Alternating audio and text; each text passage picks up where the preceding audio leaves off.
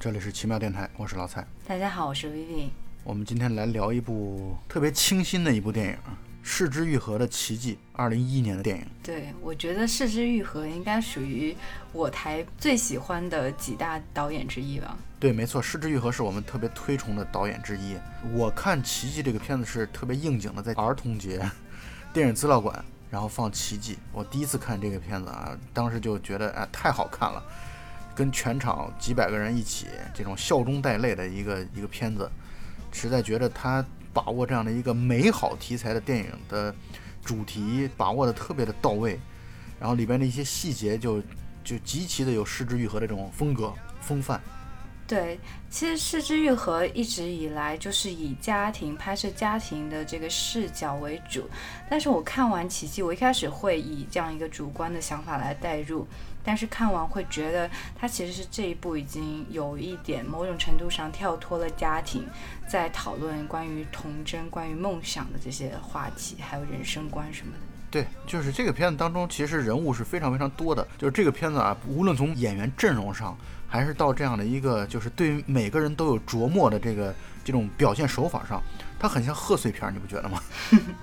有一点，就是特别像那种合家欢的，然后大家坐在一起，然后来去看的。但是这个片子它它好又好在，我刚才一开始定了个调子，我说它是一个比较清新向的一个电影。但是其实你也可以看到，这个片子当中，大家每个人其实在承受着生活的一些不快乐或者不满，然后也正因为有这样的一些。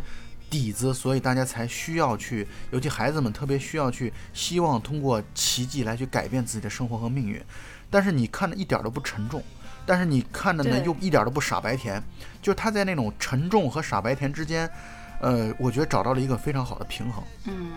但是你刚才说的，在这些人物在不开心的情况下，然后有了这样的一些剧情，我不是非常认同。我不认为这个是不开心，或者这只是生活最真实的样子。我说的这种不开心，是从外人、从我们第三方的角度，就是第三者的角度来看待这个问题。但是他们，你可以看到，这剧当中的每个人其实都是在。尽力的、踏实的、积极的，或者说接受的，或者说呃融入到生活当中的，我觉得是这样的一个态度，就是你你不会感受到他们有什么那种像我们看到李沧东的电影当中那些人的痛苦。对对对，没有任何关于人性阴暗面的描写。对，但是你可以看到他们就是在生活当中本来的那个样子，都会有一些小烦恼，但是都欣然接受，但同时呢，心怀呃奇迹梦想。所以，我们说到这儿，我们就先来讲讲这个“奇迹”这个名称的来由吧。它其实讲的就是，就好像我们平时有的时候会对这种流星雨许愿一样。它“奇迹”是孩子们之间流传的一个说法，说这个高速列车就是新干线新通车的第一班，两个方向的列车交错的那一刻，喊出愿望，你的愿望就会实现。这就是这个片子当中的“奇迹”的这个词的由来。对，而且我后来在呃查阅关于电影的一些资料方面，我发现这是一部，这居然是一部命题作文。对，为了纪念九州新干线的那个开启而拍的一部相当于宣传片一样的片子。它是宣传片，它是广告片，你知道吗？对 对对，就是那种广告的感觉。我看完之后，我会觉得这种广告片，你要多少部来多少部没关系的。对对对。我还蛮吃惊的，就是那也证明了，就是真的高手就是高手。对，就是你拍广告片、拍宣传片，拍的，就是让人觉得欲罢不能。就是你你觉得可以再多来几部啊？没问题，我们愿意接受这种洗脑式的宣传。所以他的这个电影的由来是因为这个九州地区嘛，啊，因为日本不是分成四个部分嘛，应该是九州、呃本岛、四国和北海道嘛。然后这个九州地区的新干线通车之前，然后他们的这个相当于呃启轩这边的人，然后找到失之愈合，希望他们帮着来去做这样的一个宣传，拍这么一个宣传类型的片子。然后失之愈合呢就说好的没问题，但是呢他希望能够加入一些儿童或者亲情的元素，或者说以儿童为主角。他一开始的故事其实不是这样的，他一开始的故事其实讲的是一男一女两个小孩的故事，一个是男孩是去寻找妈妈，坐着新干线去寻找自己的母亲；另外一个女孩呢，则是借着这个第一次新干线通车的时候要去鹿儿岛，他从福冈要去鹿儿岛，大致是两个人是同一方向的生活上的一个交错。啊。一开始本来故事是这样的，但后来改变失之愈合的原因，是因为他在选角的时候遇到了这个片子当中的两个男主角，就是那个前田兄弟。这这个片子当中的那个两兄弟，俩小男孩吗？对，那两个小男孩是真的兄弟，他们俩是兄弟俩。真的是兄弟吗？长得也太不像了。对，但是他们就是兄弟，姓前田的两个兄弟俩。他们在日本应该是之前参加了很多综艺节目，就是以前田兄弟的名号来去参加的这个综艺节目，所以他们其实已经小有知名度了。呃，但是呢，他们在试镜的过程当中给石之愈合留下了特别深刻的印象，导致石之愈合为了他们俩重新写了剧本。这是完全不一样的两个故事。对，完全不一样的两个故事。带给石之愈和灵感的这两个小男孩真的很有戏。就是一看到他们，对对对，就是演的特别好，而且关键在于他们两个小孩还特别集中体现出来两个人的强烈的对比，就是在性格上，哥哥是那种总是心事重重的，你没看哥哥时而眉头紧锁，他那对什么事情都非常的担心的忧愁的那个眼神，而且特别认真，感觉每天都是一副天马上要塌下来的样子。对，然后弟弟则是那种特别开心果，就没心没肺。这个故事其实特别简单，这故事就是刚才我们也提到了奇迹这件事儿，就是男孩们在上一个类似于像那种物理实验的那种课程的时候，几个小男孩就在说啊，有九州新干线就要通了，然后呢，我们争取在新干线通车的时候，南北两个方向交错的时候，我们去许出自己的愿望，一定能够实现的。所以他们就把这个事情定为奇迹嘛，叫做奇迹。而且他们那个时候其实是相信奇迹会发生的。这个故事的背景就是哥哥，我们用哥哥和弟弟来去代表。其实哥哥叫航一嘛，叫大破航一；弟弟叫这个木南龙之介。他们两个人由于父母的离婚，所以两个孩子各跟了一个。哥哥跟着母亲，弟弟跟着父亲。他父亲小田切让演的这个是一个地下乐队的，就是那种吊儿郎当的、不务正业的一个乐手，应该是主唱吧。加主音吉他，呃，他们生活在九州地区的北端，就是福冈。福冈其实是日本的一个很大的港口城市，就是我们从北京、上海那些游轮啊，去日本的游轮都会在福冈去停。他跟父亲以及父亲的那几个乐队的狐朋狗友生活在一起，然后哥哥则是跟母亲回到了外公外婆家。外公外婆是在九州的南端，就是鹿儿岛，所以呢。相当于我们知道的几个城市，比如说熊本啊，比如说福冈啊，比如鹿儿岛。熊本恰好在福冈和鹿儿岛的中间，啊，在中间地段。所以如果说九州新干线要开通的话，从北向南和从南向北交错的地方就在熊本。他们也正是去熊本去完成这个心愿。对，是的。所以呢，哥哥弟弟听到了这样的一个所谓奇迹的消息之后，就其实就比较兴奋，尤其哥哥比较兴奋。其实全程都是哥哥在兴奋。对，哥哥的。愿望是希望四个人能够生活在一起，能够重新回到一起来去生活。哥哥全篇一直忧心忡忡的，我觉得他就是在想要各种处心积虑的，比如说他跟弟弟说：“你要盯好爸爸，不要让他去交女朋友，诸如此类的。然后你要照顾好他，你要盯好他。然后我负责盯着妈妈。然后他有时候很担心，比如他妈在这个鹿儿岛找到工作了，在超市去做收银员。”然后他就很担心，他觉得妈妈工作了就有可能会接触别的男性，就有可能会对。然后妈妈去参加同学会，他也特别担心。然后外婆提到复燃，然后他就拼命问复燃是什么意思。他最过分的一点是，鹿儿岛不是在火山带吗？然后外公不经意间提到说，如果火山迸发了，那这个城市就不存在了，所有人都要搬离这个地方。他听了居然很开心，他觉得。整天就期待那个火山能够爆发。他其实他的内心最深层次的愿望是希望四口人能够生活在一起，重新父母复婚，或者说对重新和好。但是呢，他的表现形式是希望鹿儿岛的那个火山爆发。他希望他们一家四口。那个重组的这个愿望已经走火入魔了，无论什么形式都行，火山爆发也好。对对对对对对。但是他因为每天看着火山嘛，包括也感受到那个火山灰，在平时生活当中都在落下，所以他那个时候其实很希望的那个奇迹是鹿儿岛的火山爆发吧。爆发之后，他们四个人就可以回到大阪生活了。因为这个片当中显然交代的是以前可能四个人是在大阪生活的。对，是的。就是外公说出的那一句话，看着那个高楼大厦拔地而起，说如果火山一爆发，那所有这一切都不复存在了，大家都要搬离这个地方。他居然把这句话就是所有的一些信息，他都能给他。最后拐到一家四口能重聚，对，没错，包括他还自己画了那个 水彩画的图，对，然后每天还类似于像拜一拜那个，就希望火山能够爆发。其实哥哥看起来是一个小大人这样忧心忡忡的形象，他其实内心特别的单纯，是一个比弟弟还要小孩子的一个小孩子。嗯嗯嗯嗯，这也正是这个片子特别吸引人的地方，就是他们这些所有的小朋友看上去好像有一些。比较成熟啊，或者说一些看似成熟的一些想法和说法，但是内心深处都是非常单纯纯善的小孩子。嗯，包括唐一也就是哥哥的这个朋友，呃，对于这个自己女老师的这样的一种歪歪，或者说希望能够娶老师回家，他都带有一种绝对去色情化的、绝对非世俗性的这样的一种单纯的愿望，我觉得特别美好。这部电影里面关于孩子的描写，我觉得也是精彩的。一个非常大的亮点，因为他总是，你有没有觉得孩子之间虽然他们很小，但时不时的会发出一些关于成人世界、社会规则的一些。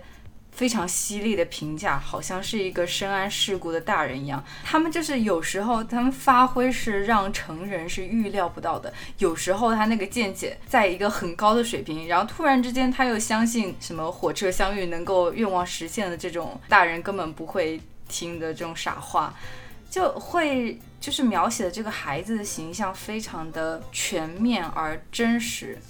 就不会有。像以前一些儿童片里面有比较天真的脸谱化什么，我觉得这是电影里面非常可贵的。没错，就是他会把这样的一种所谓的成熟和所谓的天真结合的特别真诚、真实、自然，我觉得。对，因为这就是真实情况。你觉得现在小孩子都很傻吗？每个都很精啊。但是小孩子毕竟是小孩子，他还是有保留一些纯真的想法。对，没错。呃，我们继续说这个故事啊，就是他们有了这样的愿望之后，然后就开始各自去组队。然后哥哥这边等于跟他的两个朋友，他们三个人都各自有各自的愿望。一会儿我们也会谈到每个人啊。然后弟弟那边也是，他们每个人也都各自有各自的愿望。他们一起商量好要在。新干线通车的那个交汇的那一刻，交错的那一刻要去相见，然后果然顺利的排除万难，包括他们钱不够啊，包括如何从学校请假呀等等这样一些小细节，我们一会儿都会谈到。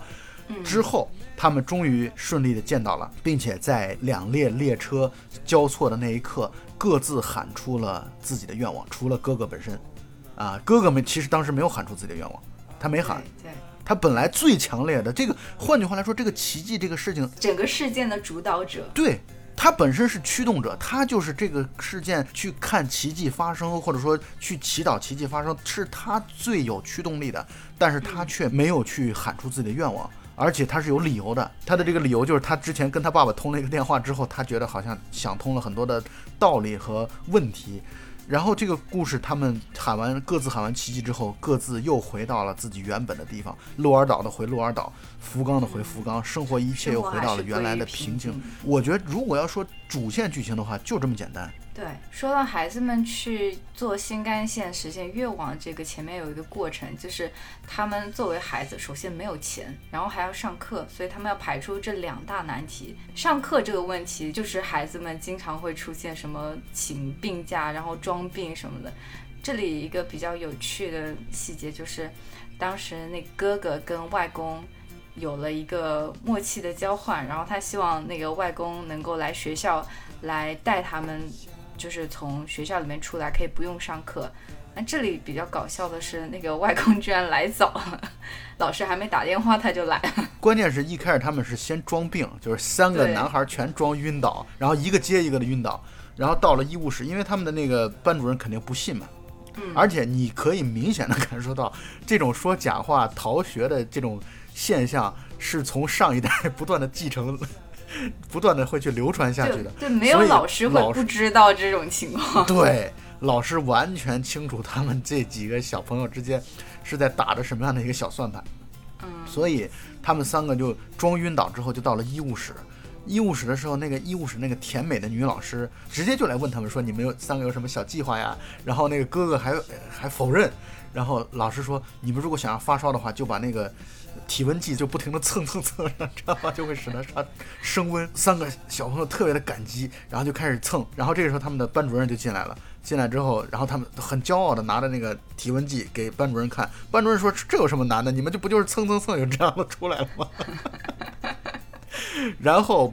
哥哥的这个外公就到了。外公确实就像薇薇刚才说的，外公比计划到早了。这个演员出场出早了。对，这里我讲了，我刚才讲的一点都不好笑，但是我当时看的时候，那那个外公呆萌的出现在门口，然后他们很无辜的说：“哎，他来早的时候，我真的觉得好好笑。”关键是，我觉得这个事情它当中最有意思的地方在于什么呢？在于大人们在主动的配合孩子们，知道孩子们是。对。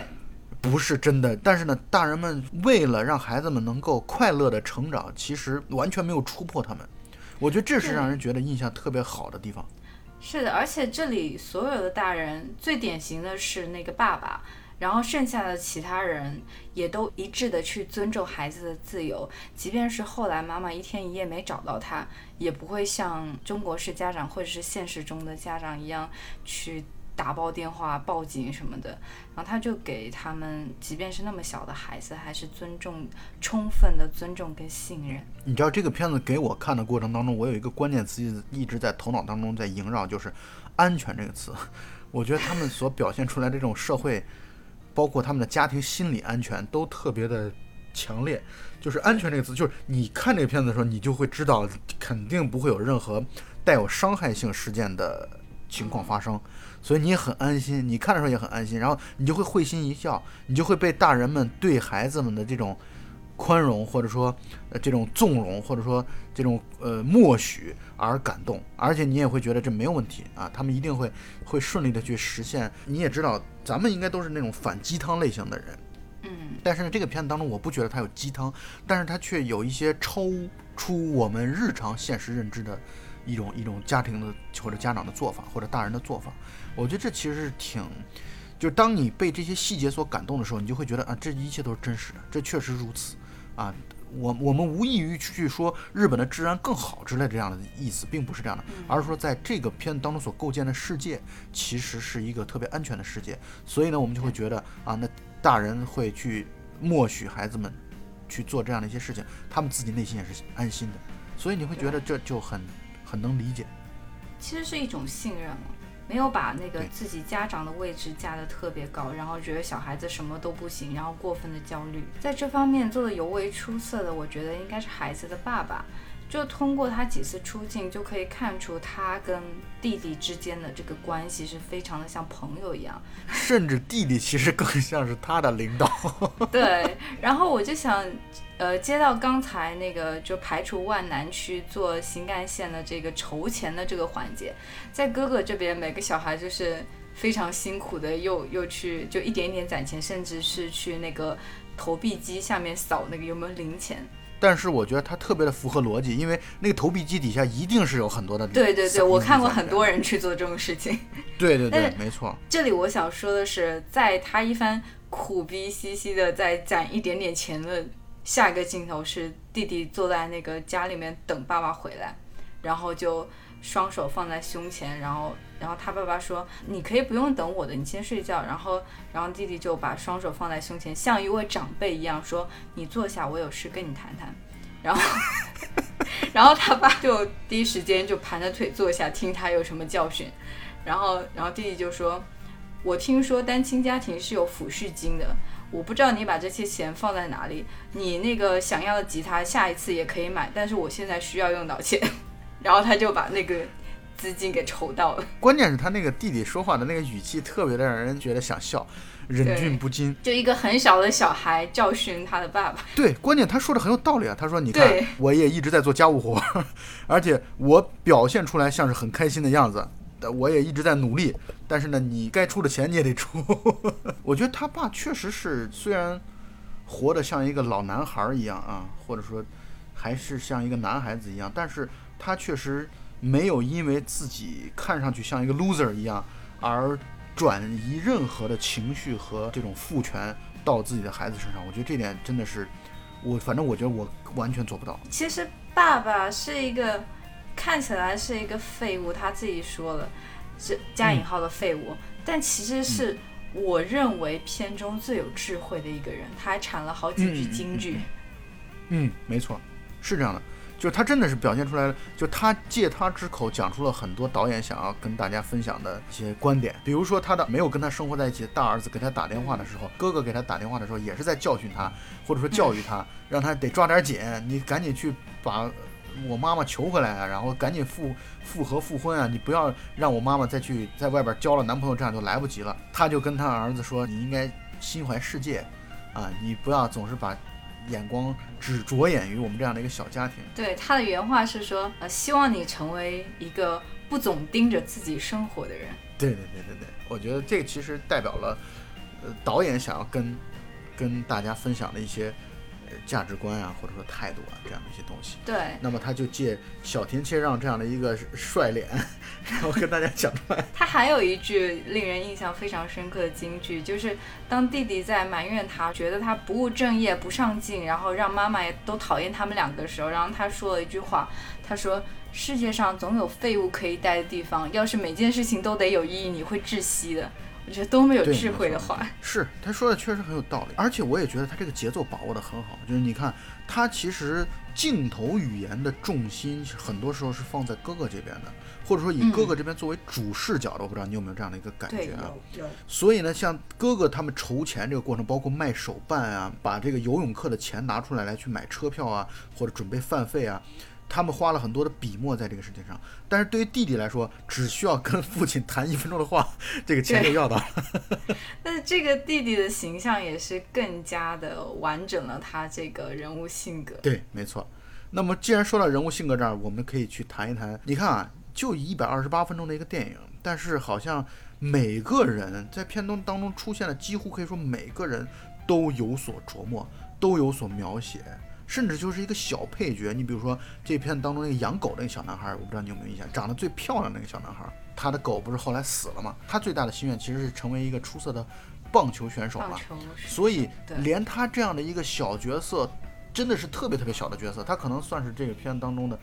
第三阵营的角色吧，啊，第三阵营的配角吧。这样的一个小角色，都依然给他拍到了他在月夜，他在练习棒球的这样的一个。一个场景和画面，所以我觉得导演其实做到了非常兼顾到每个人的成长或者每个人的展现，这一点在一百二十八分钟的电影当中真的是很不容易。对，就细节非常的丰富，就不会有任何怠慢。对，所以我们现在可以按人物来去聊一聊我们的这，先来说说这个最核心的两个主角，一个哥哥，一个弟弟。啊，哥哥，刚才我们已经提到了，他总是一副杞人忧天、忧心忡忡的样子。对，哥哥演得很好，那个小眼神，再加上胖乎乎的脸，感觉特别认真。对你，你有没有注意到这个细节？就是每次其实，就是大人们在说话的时候啊，对对对，其实他很专心的在听。包括你看，他有一次，他妈妈不是参加完同学会，相当于喝多了，给他弟弟在打电话说哭的时候，其实他一直在楼梯，就是。日式的那种小楼的一楼到二楼之间的那个楼梯，他一直在坐在那儿，在静静的在听妈妈在说话，所以他把大人们说的每句话其实都听到了心里。他弟弟则是一个大大咧咧的这样的一个性格，他是一个凡事都特别的对他小小的心灵造成了很大影响的这样的一个人。而且我有一个想法。就哥哥这样的性格，他那个眼神是并不会随着他的长大而消失的。我觉得他这辈子可能都是这样的人。一般情况下来说，人一旦忧心忡忡起来，不太可能忽然变得没心没肺起来。一般反而是没心没肺的人，慢慢的会变得忧心忡忡起来。这个，他像是一个不可逆转的正向。对。片当中还很多好玩的细节，他和他的外公的关系，我觉得一开始其实是一个很有点距离感。对他有点怕自己的外公。他的外公呢，给人的感觉也是那种比较内向的，有一种父权的权威的，呃，不太说话的，自己认为自己应该有地位的这样的一个角色，所以一开始就又很傲娇，对，那种典型的傲娇、内心温柔的长辈。没错，就一开始看起来你会觉得这个外祖父应该是一个比较，就是难以接近、难以亲，至少难以亲近起来的一个人，结果后来没想到，就是外祖父。一方面呢，他也是让自己的外孙当自己的同伙，因为这里边交代外祖父他的内心也是有梦想的，他是希望能够去做一个日本已经现在可以说算是应该是比较式微，或者说已经快要失传的一种传统点心，叫清羹。他想要做一个这个清羹的这个制作。通过电影的那个描写描述，我觉得清羹应该是我会很喜欢吃的一种食物，好想去试一下。它就像是我们这边的那种米糕吧，我感觉。对外公跟这个青羹的这个戏份还是挺多的，就是反复在讨论外公对青羹的执念。这个电影本身的味道其实可能就和，虽然我们没吃过那个东西啊。就它可能想表现的，就是和那个青羹差不多的，就初看上去，初咬上去，你会觉得好像淡淡的，好像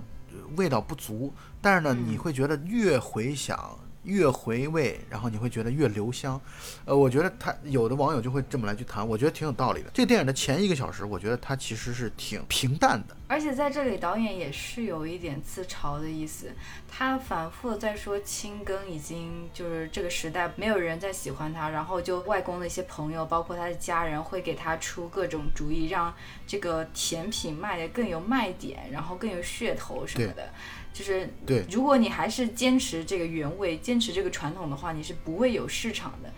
或者导演会不会也是在映射自己的作品呢？对，也有这种可能性。但不管怎么说，我觉得这个片子从一开始它确实就是一种淡淡的，前一个小时看上去都是在一些特别琐碎的生活细节。我是觉得它前半段和后半段其实差别还挺大的，后半段感觉这种高能的部分特别的多。高能的剧情也好，高能的话语也好，我觉得都频繁的在出现。但其实我会更喜欢前半段的细节的铺垫。就是我是觉得你看完之后，你再去回想前半段的细节铺垫的时候，你会更有一番不一样的滋味。你记不记得，就是在他们在那个火车相遇的时候许愿的之前有一段，我认为是全片高亮。就是关于之前的细节的一些生活的片段的剪辑，那段戏是非常非常精彩的，是一种 PPT 电影，你知道吗？你看到那儿的时候，你会特别的会心一笑，就包括他前面青更也出现了。对，那时候我看到，我内心会感觉像放一个小礼花的感觉，一直在开放、开放、开放。包括你看它那里边包含了弟弟种的菜啊什么的这些小的画面，就这种细节特别能打动我。所以呢，哥哥他是一个特别看上去啊心思缜密的一个一个小男孩，不像弟弟那么没心没肺。而且呢，他其实也不太会和自己的外公去交流。但是呢，他外公因为一开始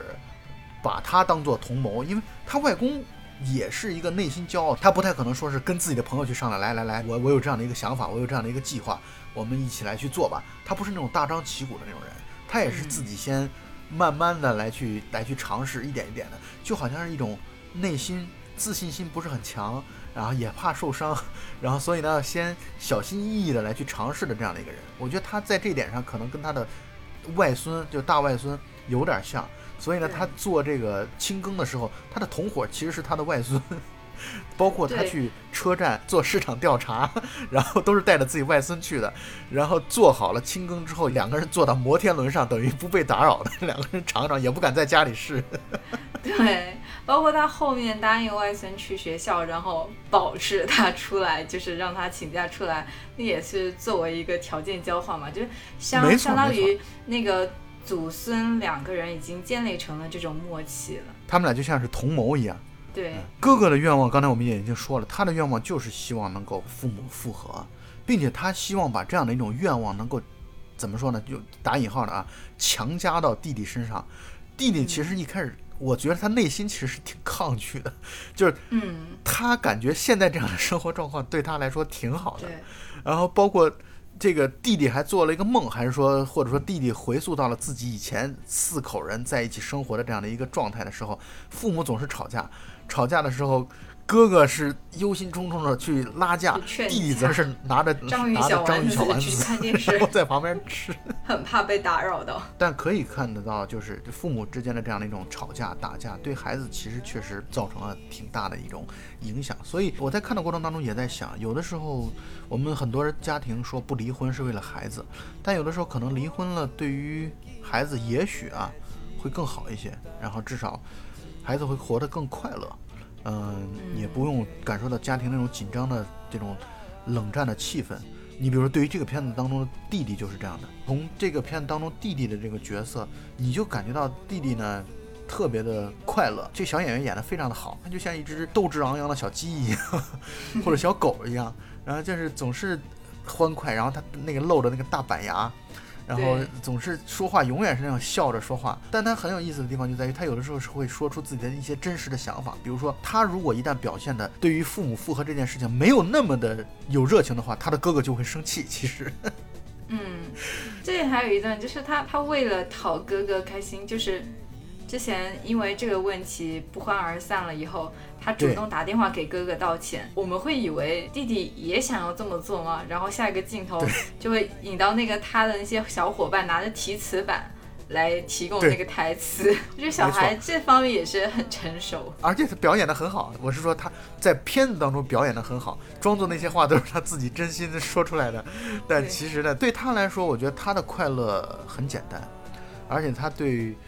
物质方面，我觉得也没有什么太高的要求。他就希望自己能种种菜，然后照顾照顾自己的爸爸。看到自己爸爸的乐队，然后在地下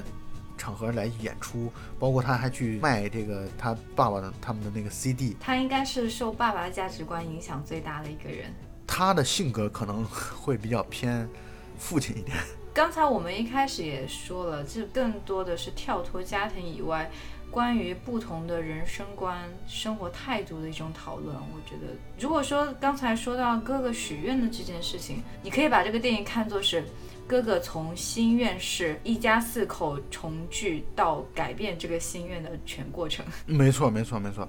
所以呢，哥哥才是这个片子当中的第一号的男主角，无论从戏份上，包括他这种心路历程的转变上。我觉得导演真的花了很多的力气，他也看到了他的朋友，包括他也看到了他的弟弟，他也看到他的家人的这些变化。他到最后的时候，他也会觉得，包括他也相信了，他觉得四个人是不太可能，嗯，再重新回到一起生活了，并且他也接受了这样的一种现实，他也认识到这样的现实也许对于大家都好，啊，我觉得他是有这样的一种心理转变的，而且。这个故事还有一个很有意思的地方就在于，呃，你可以去好好回想一下，他们一开始在最初计划的时候，每个人的愿望是什么？他专门导演专门花了笔墨来去叙述七个孩子的这个不同的心愿，然后到最后真正喊出来的时候，有几个人是和最开始的心愿是保持一致的？其实应该是少数的部分，我觉得。对，这里有一个呃非常真实的地方是，首先。一开始计划愿望跟后面喊出来愿望有的一样，有的不一样。第二，对他们喊出的愿望以后，有的实现，有的没实现。没错，没错，接近生活本身的样子。没错，没错，没错，是这样的。比如说，我们现在统计一下，哥哥那边，哥哥的愿望就是希望四个人复合。然后他的两个朋友，一个朋友的愿望是希望自己娶到自己小幸老师，应该就是长泽雅美演的那个角色。对，然后他很可爱的还提到一句。在他们从医务室出来，发现那个医务室女老师非常善解人意、可爱了以后，就说：“哎，如果我娶不到小新老师的话，医务室女老师也可以。”关键另外一个男孩说：“我也是。”然后那个第一个说的男孩说：“我先说的。”这种带有小男孩的歪歪的这样的一个情节，我觉得很真实。就是我觉得好多，我觉得我们小的时候都会有这样的一种，当然不一定是娶女老师的愿望，但是都会有一些不切实际的一些幻想。而且你在说这个幻想的时候，你就知道它是不切实际的，但是一点不影响你说出来的时候的快乐。然后另外一个男孩呢，就是那个长得很漂亮的那个小男孩，带有一点点忧郁的小忧郁气质的那个像像个小王子一样的那个小男孩，他的愿望是成为。一个棒球选手嘛，前面我们也说了，包括还专门给他在夜晚练习棒球留下了镜头。但他们三个在最后许愿的过程当中，这三个孩子的愿望全都变了。其中哥哥是没有喊，因为哥哥心里边其实已经那一刻已经拥抱了全世界。就他那一刻，他其实已经心怀全世界了。他已经觉得，我喊一个自己家庭的这种很俗气的或者很小气的愿望的话，会显得特别的不够大气，不够漂亮。包括我之前提到的那个高亮的片段剪辑，也是哥哥在那一刻的心理变化的一个映射。没错，你说的很对。然后另外两个小男孩，那个想要成为棒球选手的那个男孩，因为他们在整个准备的过程当中，准备出发的过程当中，他的狗死了。所以他的愿望就变成了希望他的那个狗叫蛋子嘛，或者蛋子球，希望他复活嘛。然后那个希望娶自己老师的孩子的愿望，就变成了希望爸爸不再赌博。因为前面部分，他的爸爸带着他和他的妹妹一起走在街上的时候，走着走着就开始拐到那个博清哥店去了。博清哥就是那种弹珠店嘛，日本非常非常流行，从战后开始流行。我在之前看那个。就是文德斯拍的那个《寻找小金》的时候，他就在讲，战后很多日本人其实相当于丧失了信仰，就整天沉迷于这种呃弹珠店。他的爸爸应该就是属于沉迷弹珠店的呃其中一个人，所以他在火车交错的那一刻喊出的愿望是希望我的爸爸不再去赌博。我觉得也心酸又真实。那一刻，他把娶老师的这个愿望放到了第二位。像弟弟这边的朋友的愿望也是都不一样。只有最有想法的一个孩子，他一直以来就是想要当一个女演员，他是他的愿望是一致的。另外一个小女孩想要画画能够画得好。然后最可爱的是那个小胖子。他可能是从来没有想过这个问题，之前也想过，就是一些非常无厘头的想法，然后大家都会一群幼稚的小孩嘲笑他幼稚，然后他可能就是临时想出来的，就根本没有想过这个问题。他以前的愿望其实就类似于像我们那种以前吃那种小浣熊的干脆面里边那种，说得个什么玩具吧。你也知道，我们小的时候会有。各种食品，他会骗孩子的那种，里边塞着各种各样的不同的类型的那种小塑料玩具。他就是想收集齐某一套玩具。他那个时候最开始只是这样的一种很幼稚的愿望，就是说明也证明他从来没有想过愿望不愿望这个事情啊。没错，最后他在火车交错的时候喊出的愿望是我希望能跑得快一点，这也是那个爆炸笑点了。就是因为前面他那个小朋友一直在跑，一直在跑，那他作为一个小胖子怎么都跑不快。然后这个愿望也是他突然临时想出来的，他真的是个没有什么愿望的人。但我觉得这才很真实嘛，你不是每个人都那么有规划对自己的人生，对吧？而且这种规划本身，所谓的规划，其实在孩子那里是可以随时去更改的。包括你看，我闺女就是她有的时候说我希望成为一个漫画家，有的时候她说我希望成为一个作家，然后又这了那了，她她就是她时刻是在这种飘忽不定的变化了。我觉得这飘忽不定的变化，恰恰是其可爱和有意思的地方吧。就是不像我们大人这么的这么的功利和世俗，就是我一门心思，我为了成功，我就是不择手段，我一定要。坚持自我，我觉得这么做固然也许朝着目标迈进的更坚定，但是也丧失了一些趣味吧？你不觉得吗？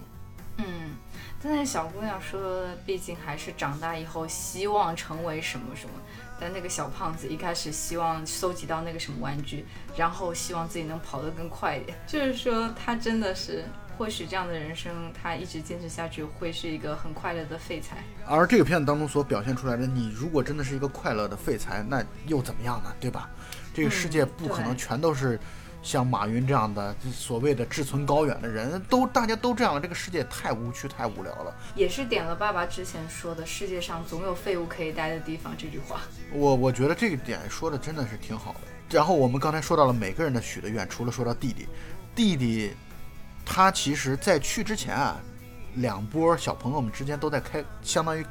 开会或者说讨论每个人的愿望是什么。弟弟一开始的愿望其实是希望成为电视里的那种什么什么骑士什么这 种。他还有一个愿望是希望能够开超级跑车什么的。他的那些朋友就问他说：“你的哥哥的不是说希望你们四个人在一起吗？”然后那弟弟在跟他自己的朋友在聊的时候，终于可以说出自己的内心的一些真实的想法，就是他其实没有那么想要实现这样的一个愿望，就是。一家四口重新团聚。弟弟真的是一个看很开的人，他就是即便是大人也是会说，两个人既然在一起了，还是要什么保持这段婚姻什么的。弟弟是觉得就是说，既然不合适，那就分开，非常豁达智慧的一个小孩。对，所以他到最后一刻火车交错的时候，他喊的愿望是希望爸爸能够做出好的音乐来，因为他爸爸是一个地下乐队的这个主唱嘛。然后包括关于这个地下乐队。他不明白地下乐队什么意思，他问哥哥说：“地下乐队什么意思？”哥哥说：“就是意味着还要再努力的意思。”我觉得这是小孩子们对于我们大人习以为常的一些词语的自己的解读，这种解读的真的让人觉得，嗯，很有孩子的这种准确性，然后同时又很有趣味。呃，所以他们几个人的愿望就都是如此的，每个人的这个愿望都非常有意思，然后最终他们的转变也特别的有意思。你看，啊，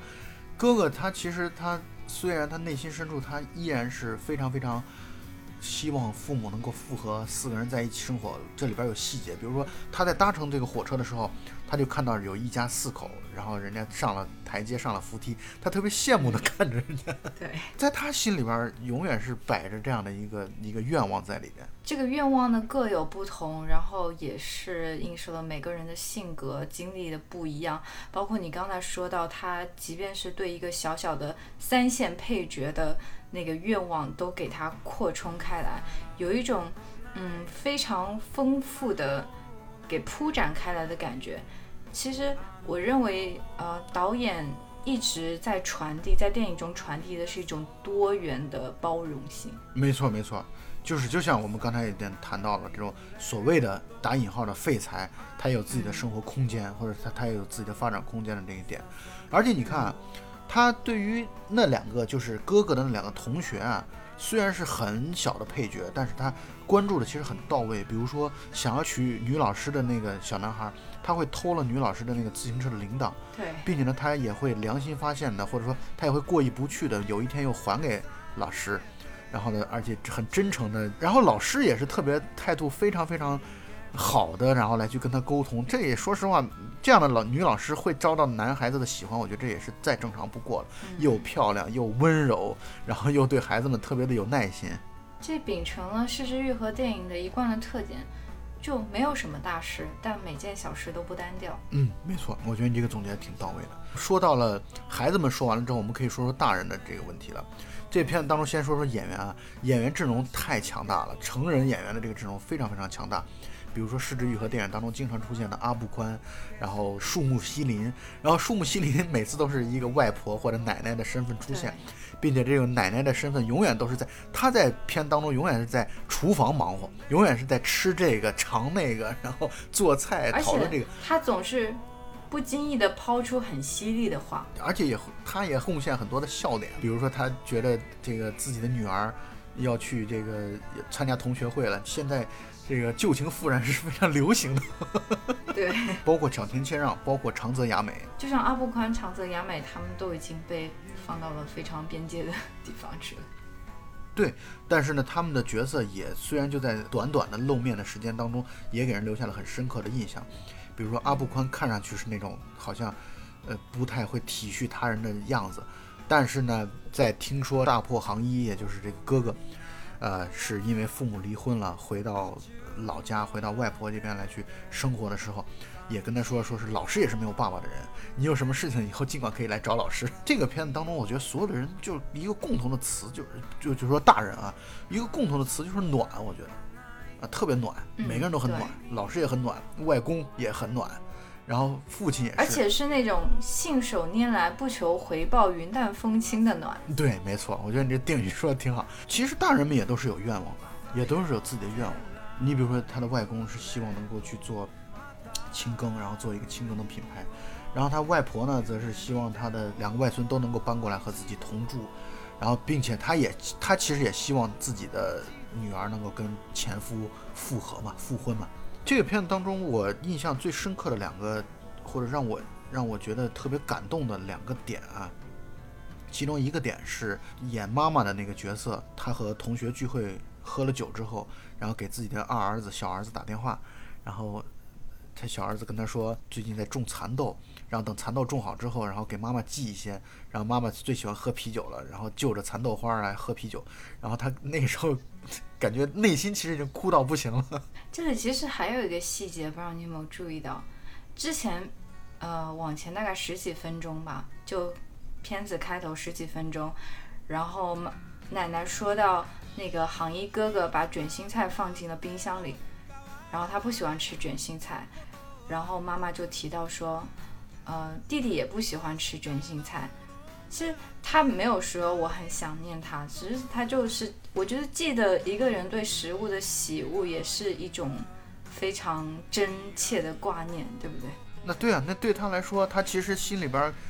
一直挂念着自己小儿子，而且他对小儿子有一种嗔怪，这种嗔怪就属于你怎么老不给我打电话呀？你怎么你是不是不想妈妈呀？其实这是埋了一个非常小的伏笔，他在那个妈妈在酒醉以后打电话给弟弟，弟弟一开始可能接起电话没什么好聊的时候，他就说来了一句说，你知道吗？我现在能吃卷心菜了。其实这种变化，这种变化在就是许久没有跟孩子取得联系的。母亲的心里其实会掀起蛮大的波澜的，我猜。你知道吗？这种东西如果说的严重一点，这种东西就像在他心里用刀刻了一刀一样。当然，他也不是说真正怪罪他孩子，但是他会觉得，哎呀，这种距离感油然而生，一下子就出来了。对，虽然是日常生活中很平常的事情，弟弟也是可能有一百件事情可以拿来闲聊中的其中一件，就这种举重若轻的这种内心的波澜，导演真的把握的非常好。所以这段戏让我觉得是特别呃感动的一段。另外一段感动是极其全片当中最高亮的一个地方，是我在我看来是最高亮的一个地方，就是他们七个孩子不是相见了之后，那个刚才你说那个小胖子跑步。落到了后边，所以他相当于走失了，他自己没跟上大队伍，他被警察找到了，然后被警察找到了之后，警察就要送他回去，但他支支吾吾的说不出自己在哪儿，在找家的过程当中又跟其他六个孩子又遇到了，这个时候呢，他们只能假装是自己的家在前面，他们其实假装是希望警察听到了说我前家在前面之后，你就赶紧走吧，你就别管我们了，结果。没想到那是一个极其小的小镇子，所以警察可能对于周围那个片警，不光是有的是时间，关键这片警对于周围真是门儿清，就每个家到底是谁，有几个孩子，都什么情况，对，完全认识。所以他们七个孩子当中，那个看起来最大的惠美嘛，就是想当演员的惠美，随便指了街角的一家或者拐角的一家房子之后，这个警察坚持要求把他们送回去。然后他们只能硬着头皮往前走。这个惠美走过去之后说：“那是我的外婆。”那家人是一对老夫妻，然后他们就应着孩子的这样的一种对谎话，然后就顺承走下去了，认这个惠美对是我的外孙女，然后并且热情地招待了他们。我觉得那段戏让我觉得特别特别感动，极其好。而且在他们晚上看着孩子都去睡的时候，夫妻之间就是淡淡的几句对话。可以看出，说他们满足了孩子，但是更多的是自己得到了这种重温跟女儿相聚的这种快乐。因为第二天早上，他开着小卡车，然后送孩子们去实现奇迹的时候，然后跟他们分别的时候，那个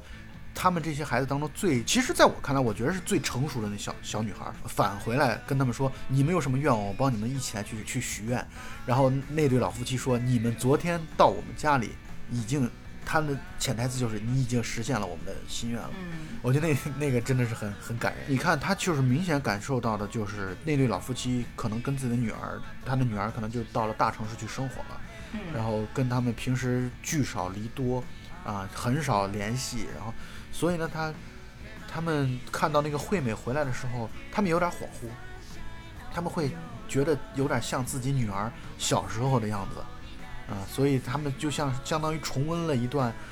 跟自己孩童时期的女儿又相处一夜的这样的一个一个状态。包括你看那个老太太吧，给惠美梳头，然后我觉得她她充满了那种对孩子的爱。其实这里我会觉得还有一点是导演对怀旧这个话题的偏爱，包括奶奶对。惠美说：“说惠美问她女儿去哪儿了，他说去了大城市了，就离开他们了，就已经不会再不不能满足于这个小镇的生活。然后最后惠美回去以后，她告诉她妈妈，她要去东京做女演员。嗯，包括外公的亲耕不再受待见，就是一种跟旧事物告别。”的一种感觉。你刚刚说到清更嘛，很有意思的地方就在于，兄弟俩一见面，在其他孩子们都已经睡觉之后，两人还还坐在庭院当中，两个人还讲一讲兄弟之间的这种这种话。弟弟给哥哥带来了父亲刚刚他们刻录的 CD，然后哥哥则是给弟弟带来了外公做的清耕。然后两个人对于清耕的这个品尝的过程当中。弟弟说：“那味道淡淡的，好玩的地方在于他回去之后，他跟他外公说：‘我给我给龙之介啊，因为他弟弟叫小龙嘛，我给龙之介也也吃了这个青羹。’然后他外公本来懒散的坐在椅子上，突然 听到这个之后，其实对有精神了，说你要聊这个，我可就不困了。然后他就问哥哥说：“哎，小龙怎么评价？”哥哥说的话特别有意思，说他还小，他潜台词就是他还不懂，他还不懂青耕的好。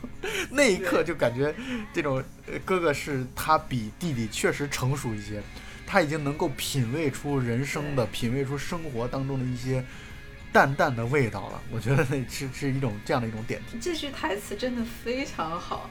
那我都想不出其他的。还有什么话，什么什么话回应外公能比这句更精彩？然后关键是他说完这句话之后，你要知道，他和他外公一起相视，露出了那种会心的一笑，你知道吗？带有祖孙俩的两人那种共同的默契，就是他外公也觉得，嗯，还是你小子上道。我觉得他外公的那个笑容就是这样的，就是代表了对自己的这种大外孙的赞许，说，嗯，对你，你识货，你已经能尝出来这个青耕的。深层次的背后的这个口味和味道了，我觉得很棒啊！我觉得外公那一刻的笑容其实表现出来这一点。呃，我觉得像我们的这种旅游局啊，就各地的旅游局，其实就应该拍。哎，如果能真的，当然失之愈合太难得了，但是如果能真的能拍出这样的水准的片子，对于当地的旅游的宣传是非常有帮助的。我觉得我在看完之后，我其实查了查北京到福冈的机票。对，北京到福冈有专门的航班，然后其实机票也挺便宜的。嗯，我觉得有机会一定要去九州地区。你觉得这部电影的优秀是因为给他一个这个命题作文的机会吗？只是因为他是个高手，他什么样的前提下都能拍出好电影吧？对啊，就是这个意思呀。但是我的意思是说，你看完之后，你就会对九州地区会产生很强烈的想要去去旅行或者去要去玩的这样的一个念头。但是我看什么电影都有这种念头。你这种情况跟看电影就没什么关系了，其实 也是。你看这片当中还有一些小的细节，当小秀老师就是长泽雅美的那个老师，听到他们要去熊本的时候，说：“哎，当地的马肉刺身很好吃哦。”然后所以他们后来就买了当地的马肉刺身味的饼干。这是一个很小很小的点，但是前后出现了三次，就是长泽雅美提了一下说：“马肉刺身很好吃哦。”然后他们一下就有个小男孩一下车一下那个火车的时候就开始边跑边自言自语马肉刺身马肉刺身，然后再到那个爷爷奶奶家的时候，然后他就让爷爷打电话问他们家有没有那个商家有没有马肉刺身，就非常小的一点，他居然能够。一直都记着，我说导演一直记着，这是导演的精心设计嘛，玩出了花活嘛。嗯嗯，就是每个细节都不怠慢。这种电影啊，我觉得我们就算讲完了之后，你再去看它，你也一定会获得自己内心的这种感动，或者说快乐啊，或者有趣趣味。嗯，我觉得这个电影是完全具备这样的一种优点和优势的。我突然还想到一个细节，就蛮有趣的，就是那。天晚上，兄弟两个人在门廊上面长聊的时候，哥哥不厌其烦地嘱咐弟弟要看好爸爸，不能让他有就是交女朋友任何机会。然后弟弟就突然来了一句说：“我有点担心惠美的妈妈，但我保证他俩不会见面。”没错没错，他们虽然已经知道四个人在重新生活在一起，希望已经很小了，但是还依然带有孩子气一般的那种小的心思。我觉得特别有意思。弟弟肯定是就是在他的生活中看了不同的形形色色的女性，然后在他的心目中的标准是，嗯，只有惠美的妈妈有点竞争力。但是他们是毫不相干的两个人，他们也没有见过面。就小孩的想法在这方面很有对，至少在电影当中，两个人好像没有表现出来两个人有有见面之类的。他说他保证他俩不会见面。嗯，所以这个电影真的非常的好看啊！我觉得我我已经看了三遍了，所以我们强烈推荐这部电影给大家。当然，我们俩聊的每部片子到结尾的时候，都会强烈推荐这部电影给大家。对，其实而且我们俩聊的片子大多数是。一个类别，这个类别就是我们都很喜欢。不是这个类别是那种比较像轻更一样的电影。咱们俩不会不太会坐在一起说你骂一个片子，我也骂一个片子，不会的。就是我们俩挑的片子全都是那种。但是我们喜欢的那个片子刚好都是这个口味的，就是那种需要稍微嚼一下，像轻更一样。对，所以我们推荐这部片子给大家啊。那么本期节目到此结束，大家再见。我们下期再见。